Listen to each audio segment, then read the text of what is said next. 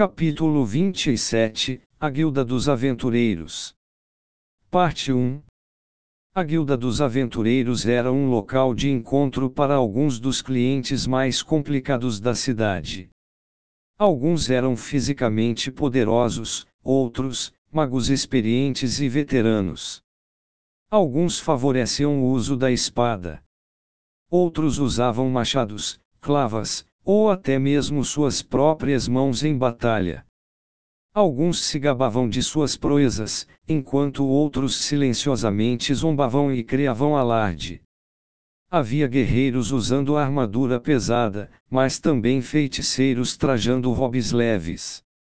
Havia homens parecidos com porcos e mulheres serpente, homens com asas de insetos e mulheres com pernas de cavalo. Todos os tipos de pessoas de todos os tipos de raças formavam uma multidão ímpar e enorme. Era assim que as coisas costumavam funcionar nas guildas do continente demônio. A filial localizada em Recarizo com certeza não era uma exceção. De repente, alguém abriu suas enormes portas fazendo um estrondo. Muitos daqueles dentro do local viraram os olhos para a entrada, curiosos.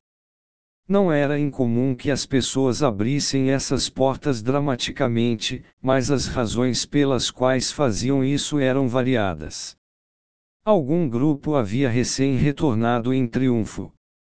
Ou será que um grupo de monstros resolveu lançar um ataque e os guardas do portão estavam pedindo por ajuda? Ou era só o vento pregando uma peça em todo o mundo? Claro, também havia aquele papo de que o fim da linha estava vagando pelos arredores, mas com certeza. Antes que alguém pudesse seguir esta linha de raciocínio para chegar a uma conclusão, três pessoas passaram pela porta escancarada.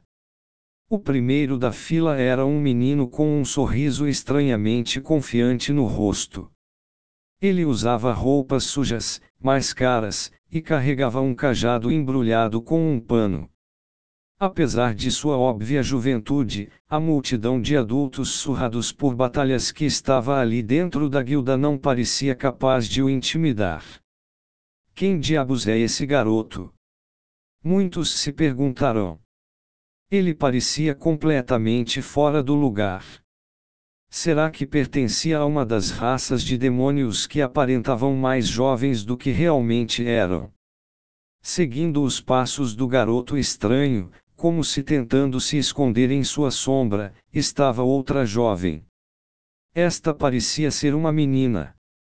Seu rosto estava escondido por um capuz, mas seus olhos resplandeciam atentamente de dentro daquilo. Havia algo em sua postura que sugeria que ela sabia como usar a espada presa a seu quadril. Alguns veteranos dentro da guilda imediatamente a imaginaram como uma lutadora habilidosa. O último do grupo a entrar foi um homem alto e imponente com uma joia vermelha na testa e uma cicatriz cortando todo o seu rosto diagonalmente. Estas eram as mesmas características distintas daquele monstro infame conhecido como fim da linha. Alguns aventureiros quase gritaram só com o susto, mas então notaram, em um último momento, que o cabelo do sujeito era azul, e não verde. Tinha que ser outra pessoa, entretanto, era extremamente semelhante ao assassino Super. Juntos, os três formavam um grupo estranho. Estranho, e perturbador. Não havia um único aventureiro comum dentre eles. Ninguém poderia começar a adivinhar o que estariam procurando no local. O trio de repente parou e o garoto gritou para a multidão em alerta. Ei, vamos lá. O que há com esses olhares e bocas abertas, pessoal? Não sabem quem é este homem aqui? O, não? Por que diabos nós saberíamos? Pensaram todos ao mesmo tempo. Este é o infame monstro Super Ruiger fim da linha em pessoa. Não fiquem aí parados, seus idiotas comecem a gritar e fugir pelas suas vidas. Vamos lá, acha mesmo que vamos acreditar nisso? Foi o que todos pareceram pensar. Todos sabiam que o cabelo do Superds era verde vivo, e não de uma tonalidade azul suja. Consegue acreditar nesses caipiras, chefe? Eles não reconhecem nem a face do terror quando a veem. Que piada! Existem todos aqueles rumores por aí, mas nós entramos aqui e ninguém nem te reconheceu. Certo, então, pelo visto, o garoto está determinado a dizer que aquele cara ali é um demônio cruel e sanguinário. Quanto mais pensavam nisso, mais engraçado parecia esse seu discurso. A atmosfera perturbadora que tinha sido anteriormente instaurada desapareceu quase na mesma hora. O chefe do garoto tinha o olho vermelho na testa, claro. E a cicatriz na cara. Essas duas coisas pareciam até bastante convincentes. Mas ele tinha compreendido um dos detalhes mais fundamentais errado. Ronk, neste momento, algum aventureiro anônimo soltou o primeiro riso abafado da tarde. Ei, qual é o seu problema? Gritou o menino com ferocidade, na direção do som. Eu falei alguma coisa engraçada, seu punk. Foi totalmente ridículo. Risos sufocados começaram a escapar de toda a multidão. Depois de um longo momento, alguém finalmente ofereceu uma resposta. Ronk. Hehe. Só um detalhe, garoto, o super tem cabelo verde. Com isso, uma explosão de risos encheu o salão da guilda de canto a canto. A julgar pelos risos incessantes que surgiam de todos os cantos, o nosso ato tinha começado da forma esperada. Em um olhar superficial, a guilda dos aventureiros parecia ser ainda mais desordenada do que esperei. A multidão era incrivelmente diversificada, embora isso provavelmente fosse o normal para qualquer ponto de encontro que ficava dentro do continente demônio. Notei um homem com cabeça de cavalo, um cara com braços de foice iguais ao de um louva-a-Deus, uma mulher com asas de borboleta, e uma garota que era uma cobra da cintura para baixo. Eles eram, na maioria, de aparência humana, mas sempre havia ao menos uma característica surpreendentemente incomum a ser vista. Mesmo as pessoas sem partes animalescas no corpo não eram exatamente seres humanos normais. Vi pessoas com espinhos pontiagudos crescendo dos ombros, e outras com uma tonalidade de pele totalmente azul, havia até alguns com quatro braços ou duas cabeças. Baseado no que eu estava vendo, os Migurds e os Superds provavelmente eram alguns dos demônios mais humanoides, em termos de aparência geral. E idiotas estúpidos. Não se atrevam a rir do nosso chefe, ele derrotou um monte de monstros que estava atacando as terras devastadas, sozinho. Em vez de vacilar diante do escrutínio da multidão, fui mais para dentro do salão, tentando agir convincentemente furioso. Estão escutando isso, caras? P. Pelo visto, o fim da linha está andando por aí e resgatando crianças perdidas. Ah, ah, ah, ah. Droga, eu nunca soube que ele tinha um coração tão molenga. Sério.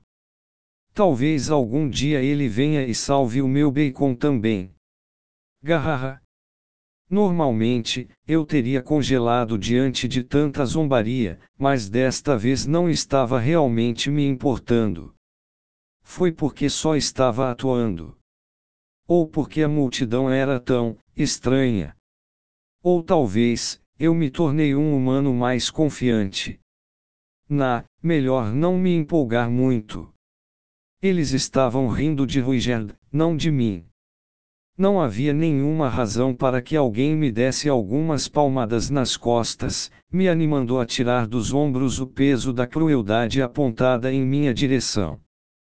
Um olhar superficial por todo o cômodo me indicou que ninguém ali suspeitava que Ruigerd fosse realmente o personagem genuíno. Isso significava que era hora de eu começar com a cena A, um dos diálogos que tínhamos preparado antes. Já tivemos o suficiente desses idiotas. Vamos lá, chefe, ensine uma lição a eles. Humph. Deixe esses tolos rirem o quanto quiserem. Aliás, também tínhamos praticado uma cena B, só para o caso de ninguém rir de nossa aparição. Deixe esses tolos rirem. Ah, cara, que fodão. Meu Deus, ele já está agindo como se fosse alguma coisa. Garraha. Pobre homem. Eu quase quero pedir desculpas. Você provavelmente estaria se desculpando agora mesmo se soubesse a verdade. Com lágrimas escorrendo por toda a cara. Humph. Vocês, idiotas, tem sorte por nosso chefe ser um cara de coração grande. Anunciei, depois, prontamente me virei para examinar o resto do local. À nossa esquerda, havia um enorme quadro de avisos coberto com pedaços de papel. À nossa direita, havia quatro balcões de madeira, com um punhado de funcionários que estavam olhando espantados para nossa direção. Parece que seria nosso primeiro destino. Caminhei com confiança até o lado direito do salão, com meus companheiros logo atrás, só para perceber que os balcões usados eram bem altos. Assinei para Ruigerd, e ele imediatamente me levantou. Ei, você aí? Queremos nos registrar como aventureiros. Eu deliberadamente falei alto o suficiente para que toda a multidão pudesse ouvir. Na mesma hora houve outra explosão de risos. O fim da linha é um novato, hein? Ai, nossa! Arg, não aguento mais rir. Ah, cara! Vou ter que instruir o fim da linha. Isso sim é história para se contar em casa.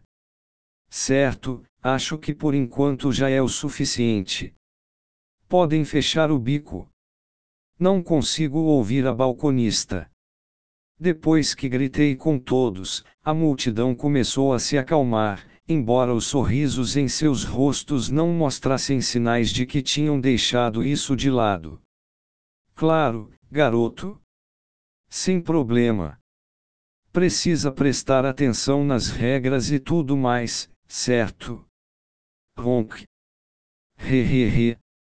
Eu ainda conseguia ouvir um riso abafado pelas minhas costas, mas isso não era exatamente um problema. Até agora, tudo bem. E assim, após cerca de 44 anos de luta obstinada, finalmente realizei meu querido sonho de longa data, o de pôr os pés dentro de uma agência de empregos. Eu já tinha minhas credenciais como um mago de água de nível santo na manga, um novo companheiro confiável que não trabalhou por mais de séculos, e uma senhorita um pouco mimada que precisaria sustentar. No final das contas, um homem precisa trabalhar se quiser comer. Mas, de qualquer forma, vamos começar. Sinto muito pela comoção, senhorita se importa de nos ajudar. A funcionária do outro lado do balcão tinha o cabelo laranja e um impressionante par de presas saindo da boca. Sua blusa também tinha um enorme decote, e ela tinha três seios, então o decote ficava duas vezes mais chamativo. Que inovação interessante! Em. Ah, claro! Vocês querem, se registrar como aventureiros, é isso. A funcionária parecia um pouco surpresa com meu tom de repente ficando muito mais educado. Ainda assim, provavelmente, não seria sábio tentar manter o mesmo ato altivo para sempre, seria muito fácil cometer um deslize e acabar me entregando em algum momento. Ela provavelmente presumiria que eu só estava tentando mostrar para a multidão que não seria uma pedra no sapato. Isso mesmo. Na verdade, somos totalmente novos nisso. Nesse caso, poderia começar preenchendo estes formulários. A funcionária se agachou por trás do balcão e pegou três folhas de papel e três varas de carvão, que me entregou. Todos os formulários pareciam idênticos. Havia uma linha para o nome, uma para a profissão, e um texto descrevendo a guilda e resumindo suas regras. Posso ler isso em voz alta para você, caso não saiba ler, disse a funcionária, assim que eu estava começando a me perguntar como é que um guerreiro analfabeto de algum vilarejo do interior iria lidar com tudo isso. Obrigado, mas não precisa. Peguei um dos formulários e li em voz alta, na língua humana, para que Eris pudesse entender. 1. Uso da Guilda de Aventureiros. Ao registrar-se na Guilda de Aventureiros, a Guilda, você terá direito a usar seus serviços. 2. Serviços da Guilda. Aventureiros registrados podem visitar qualquer uma de nossas filiais encontradas em todo o mundo para pegar serviços, receber pagamentos por trabalhos concluídos, vender matérias-primas e trocar moedas. 3. Seu registro. Todas as informações relacionadas ao seu registro na guilda ficarão gravados exclusivamente em seu cartão de aventureiro, pelo qual você é o responsável. Caso seu cartão seja destruído ou acabe sendo perdido, um novo poderá ser emitido. Entretanto, seu ranking será redefinido para F, e uma taxa específica será imposta de acordo com a região. 4. Deixando a guilda. Os aventureiros registrados podem sair da guilda indo a qualquer filial. É permitido fazer um novo registro em outro momento, mas seu ranking será redefinido para F. 5. Condutas proibidas. Os aventureiros são estritamente proibidos de violar leis locais, tomar qualquer ação gravemente prejudicial à reputação da guilda, impedir outro aventureiro de realizar suas tarefas comprar ou vender serviços da guilda. Qualquer violação desta política resultará em uma multa e na revogação de seu status de aventureiro. 6. Violação de contrato. Qualquer aventureiro que não concluir o trabalho que pegar será obrigado a pagar um quinto da recompensa oferecida, sendo essa uma penalidade por violação de contrato. A taxa deverá ser integralmente paga dentro de até meio ano. O não pagamento dentro do prazo resultará na revogação de seu status como aventureiro. 7. Ranking. Os aventureiros são classificados em sete níveis, começando com base em sua experiência e habilidades, iniciando no ranking F e avançando até o ranking S. Como regra geral, só podem realizar serviços classificados dentro de seu ranking atual. 8. Promoção barra despromoção. Ao concluir um definido número de serviços, baseados em seu ranking atual, os aventureiros podem garantir uma promoção para uma classificação superior. Se um aventureiro não se sentir pronto para partir para um ranking mais alto, poderá recusar a promoção. Além disso, não concluir um determinado número de serviços consecutivamente poderá acarretar em uma despromoção para um ranking inferior. 9. Deveres e responsabilidades. Caso as autoridades locais solicitem ajuda em casos de ataque de monstros ou coisa parecida, todos os aventureiros são obrigados a oferecer sua assistência. Além disso, espera-se que os aventureiros obedeçam a qualquer ordem emitida pela filial local da guilda em casos de emergência.